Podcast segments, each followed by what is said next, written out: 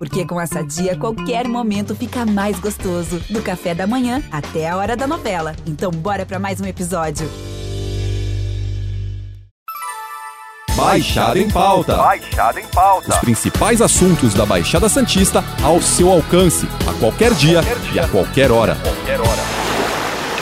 É água do mar, é água do mar, é maré cheia, oh, mareia, oh. Se você mora no litoral, já deve ter ouvido falar em Laudêmio. A taxa de cinco por cento é cobrada no momento em que um imóvel construído em área de marinha é vendido. Ela é destinada ao governo federal. Embora gere grande impacto no valor que o dono do imóvel tem a receber, é a taxa de ocupação paga mensalmente que causa maior transtorno a esses moradores. O valor, que já vem de constantes altas anuais, neste ano foi reajustado em cinquenta vírgula três por cento. E em meio a tudo isso, ainda tem uma proposta de emenda à Constituição, P E C trinta e nove, que prevê a isenção da taxa de ocupação e demais cobranças. Ela foi aprovada pela Câmara dos Deputados e tramita no Senado. Para falar sobre esse assunto, recebemos no Baixada em Pauta a advogada especialista no tema, Ângela Romiti. Bom dia, Ângela. Tudo bom? Bom dia, Matheus. Tudo bem? Bom dia a todos. É... Esse tema realmente tem sido pauta e é extremamente relevante para o dia a dia da nossa Baixada. Bom, então eu já te começo perguntando sobre os motivos que levam ao aumento da taxa de ocupação, mesmo diante da P E C, né, tramitando no Senado para isenção dessa taxa e de outras. Pois bem, Matheus, é... a gente tem duas coisas no fundo distintas. Uma coisa é uma tramitação de uma proposta de emenda constitucional, que ela por si só, embora seja é, a expressão de uma intenção do legislativo, ela, eu quero, portanto, fazer a lei, ela não é a lei em si. Então, eu tenho dois mundos diferentes. Um, o que é a lei, que vai dizer pague, e outro que é o que eu quero que mude a lei. Uhum. E agora, só voltar um pouco também nesse assunto, gostaria que você explicasse o que é a taxa de ocupação. Porque a taxa de ocupação, como na introdução a gente já disse, ela é uma taxa mensal, né? Diferente das outras. Explica para mim um pouquinho melhor. Eu vou fazer um resumão do que é o Laudêmio, talvez, que, que talvez... ilustre melhor para todo mundo o que é o Laudêmio, o que é a taxa de ocupação e o que é o furo. O Laudêmio, como você mesmo disse na introdução, é essa, essa remuneração, é um pagamento pelo, pela não consolidação da propriedade pela União. Em outros, em trocando em miúdos isso daí. Já que a União não quis o imóvel para ela, ela pega e recebe um valorzinho, como se você fosse o proprietário de um apartamento e você abrisse mão da compra dele. É exatamente nessa figura que entra o Laudêmio. A taxa de ocupação, já que você está num imóvel da União, ela é uma remuneração, como se fosse também um aluguelzinho que você vai pagar, já que esse imóvel não lhe pertence, ele pertence à União. O foro, nessa mesma esteira, é também esse aluguelzinho, é também uma renda, só que mediante uma figura que a gente chama de enfiteuse, que é uma figura é, já pré-histórica dentro do direito, hoje só existente é nessa figura aí do terreno de marinha, mas também busca a mesma coisa. Assim como a taxa de ocupação, o foro ele é uma remuneraçãozinha porque você está no imóvel da União. Tá, sobre o, o terreno, a área, né, da União, a área de marinha, queria que você explicasse pouco pra gente é, é, como saber se o imóvel, o terreno, na verdade, está em área de marinha ou não e quais os conflitos que isso pode gerar. Bom, É, isso a gente remonta aí aos tempos imperiais. E alguns dizem assim, ah, é um imposto imperial. Uma coisa que a gente talvez seja bom dizer, terreno de marinha, Laudêmio,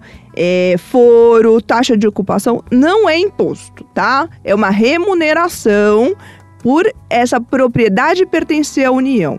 E por que que essa propriedade pertence à União?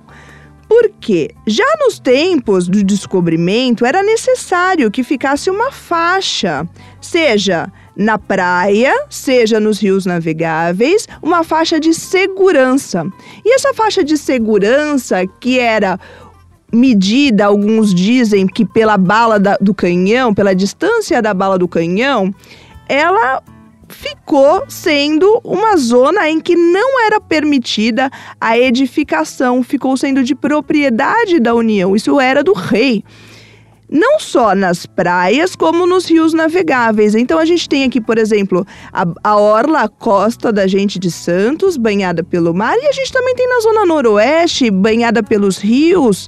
Então, nessas duas zonas, seja nas margens dos rios navegáveis, seja na, nas margens costeiras, a gente vai ter o terreno de marinha, ou o acrescido de marinha, que são trinta e três metros da pré-amar média do ano de mil oitocentos e trinta e um. Veja, o ano de mil oitocentos e trinta e um, alguém imagina que existia alguma espécie de, de, de mapa seguro da pré-amar média? Por óbvio que não.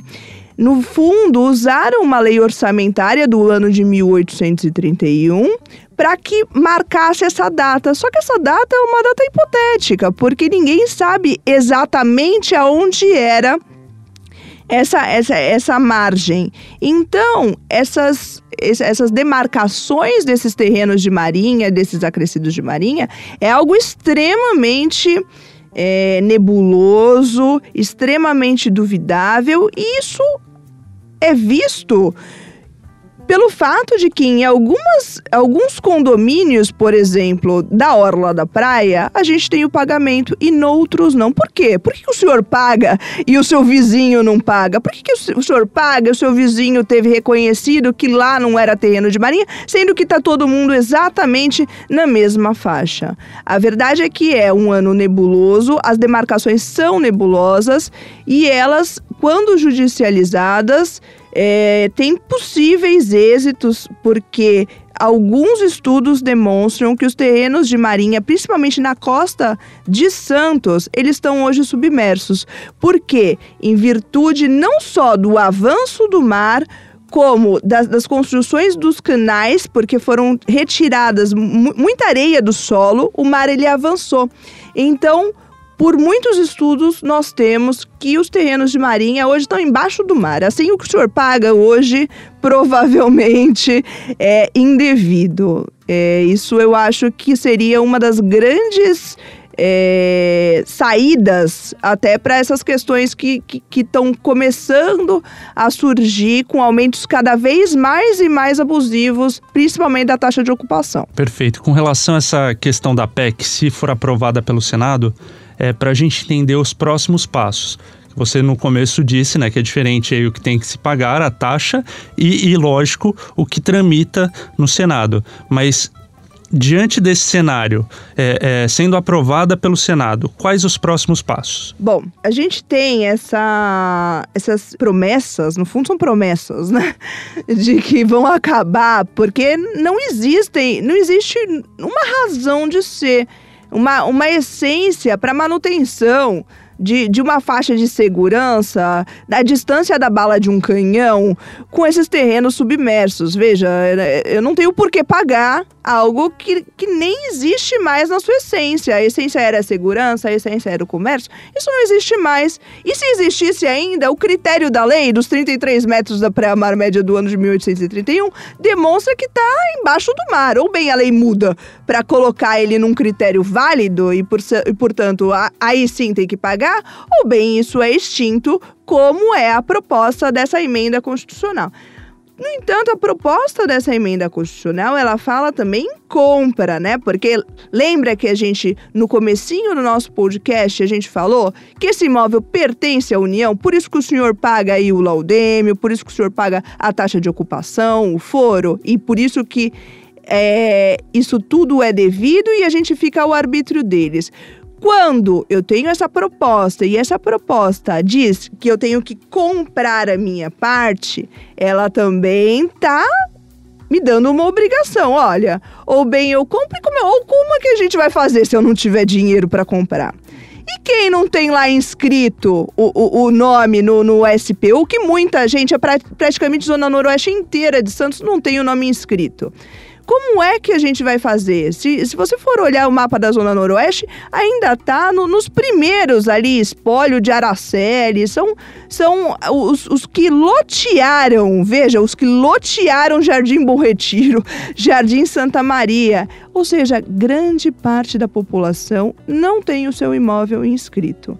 E isso seria um grande problema, porque a P E C vai falar nessa, nessa inscrição nos que estão inscritos ou que comprovarem é, durante os últimos cinco anos a ocupação lícita. Também tem algumas formas ali de, de cessão gratuita para imóveis de interesse social. Isso é uma coisa boa, tem também uma sessão gratuita para município, para estado, mas a grande verdade é que a população vai ter que, se isso é aprovado, por óbvio, mediante a extinção, já que o imóvel vai ser meu, eu vou comprar, eu não tenho que mais pagar taxa de ocupação, nem foro, nem laudêmio, mas isso tudo vai ter que ser antes, eu vou ter que pagar por isso. E como é que vai ficar? Como é que isso vai ser? Será que esse critério vai ser válido de, de, de precificação do meu imóvel, já que eu estou sofrendo um, um aumento abusivo de cinquenta vírgula três por cento? Será que eles não vão usar esses mesmos critérios abusivos para cobrar o meu valor? A gente não sabe. Vai causar, então, aí uma insegurança jurídica nessa questão, né? Vai, vai, vão abrir novas brechas, né, para discussão, né, Ângela? E, e hoje, assim, as pessoas, bom, quem mora ali em terreno, em área de marinha, tem todas essas taxas, pagam por essas taxas, os moradores, né? E assim, todo mundo quer morar em frente à praia, principalmente terreno de marinha, você falou da Zona Noroeste, mas principalmente as pessoas lembram e observam a orla da praia. Quais são os problemas enfrentados por esses moradores? Além das taxas, existem outros problemas que eles enfrentam? Por exemplo, é mais difícil fazer um negócio ali na praia, é, é, vender um imóvel. Como que você analisa essa situação para quem mora hoje e paga todas essas taxas? Olha, é, de fato, é um ônus, é, ou não só um, é um grande ônus, porque você morar de frente à praia, além de você, como todos, né, pagar o I P T U, você paga altíssimos valores, porque tem, é, no fundo, no fundo, esses valores cobrados pela S P U, que é a Secretaria de Patrimônio da União, pelo governo, eles têm como base o valor do imóvel, os valores da zona costeira são valores mais altos dos imóveis, ou seja, oneram por demasiado os proprietários dos imóveis de zona costeira.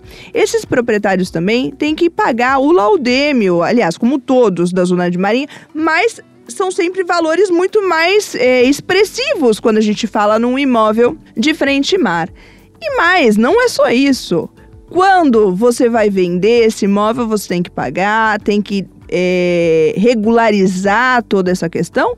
E ainda, você tem que pesquisar se, se esse imóvel que você comprou tem todos os valores pagos, seja de laudêmio, seja de taxa de ocupação, seja de foro, porque depois também aquele que comprou pode ter uma surpresa de vir uma cobrança da União de valores atrasados, que aí tem aquela discussão se, se, se isso pode ser cobrado diretamente ou não pode. O fato é que terá que pagar e depois, se for o caso, vai ter que cobrar de quem lhe vendeu o imóvel. Mas a grande verdade é que não é só um ônus, é um grande ônus tendo em vista esses valores expressivos que são da costa, né? Esse dinheiro arrecadado pelo, pelo governo federal, é... é... qual o destino que é dado a esse dinheiro? A gente sabe que as prefeituras, né, a prefeitura no caso de Santos aqui, a Orla de Santos, o Guarujá, enfim, as demais cidades, elas recebem aí um percentual, um valor é, da taxa de foro, do laudêmio. É, qual a destinação desse arrecadado? É, aliás, essa foi, acho que, a defesa, pelo que eu li em diversas matérias, quando saíram aí as primeiras questões sobre esse aumento expressivo, abusivo, da taxa de ocupação, foi a Secretaria do Patrimônio da União eh, dando a, a desculpa de que esse valor viria ao município. Bom, não só esse valor vem ao município, outros tantos valores. Se a gente pegar outros impostos, na verdade, esse não é um imposto, mas impostos, tributos em geral, a gente tem uma repartição das receitas. A União arrecada e ela reparte para todo mundo. de fato é, é beneficiado. No entanto, isso não me parece que possa ser uma defesa da, da Secretaria do Patrimônio da União para fazer um aumento tão expressivo de, de taxa de ocupação como a que foi feita nesse ano. A gente teve nos anos passados em média vinte por cento, vinte e poucos. A gente teve agora cinquenta vírgula três por cento. É algo realmente sem, sem escusa.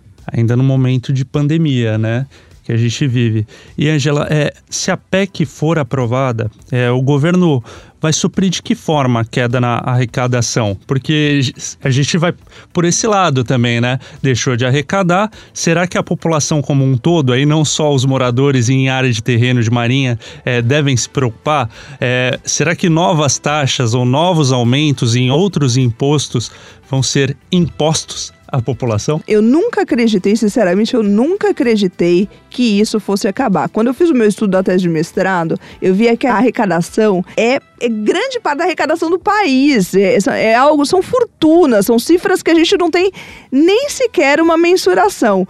Como é que o governo federal vai, portanto, acabar com esses valores? Da onde vai tirar receita para isso? Eu também me pergunto, não é só você.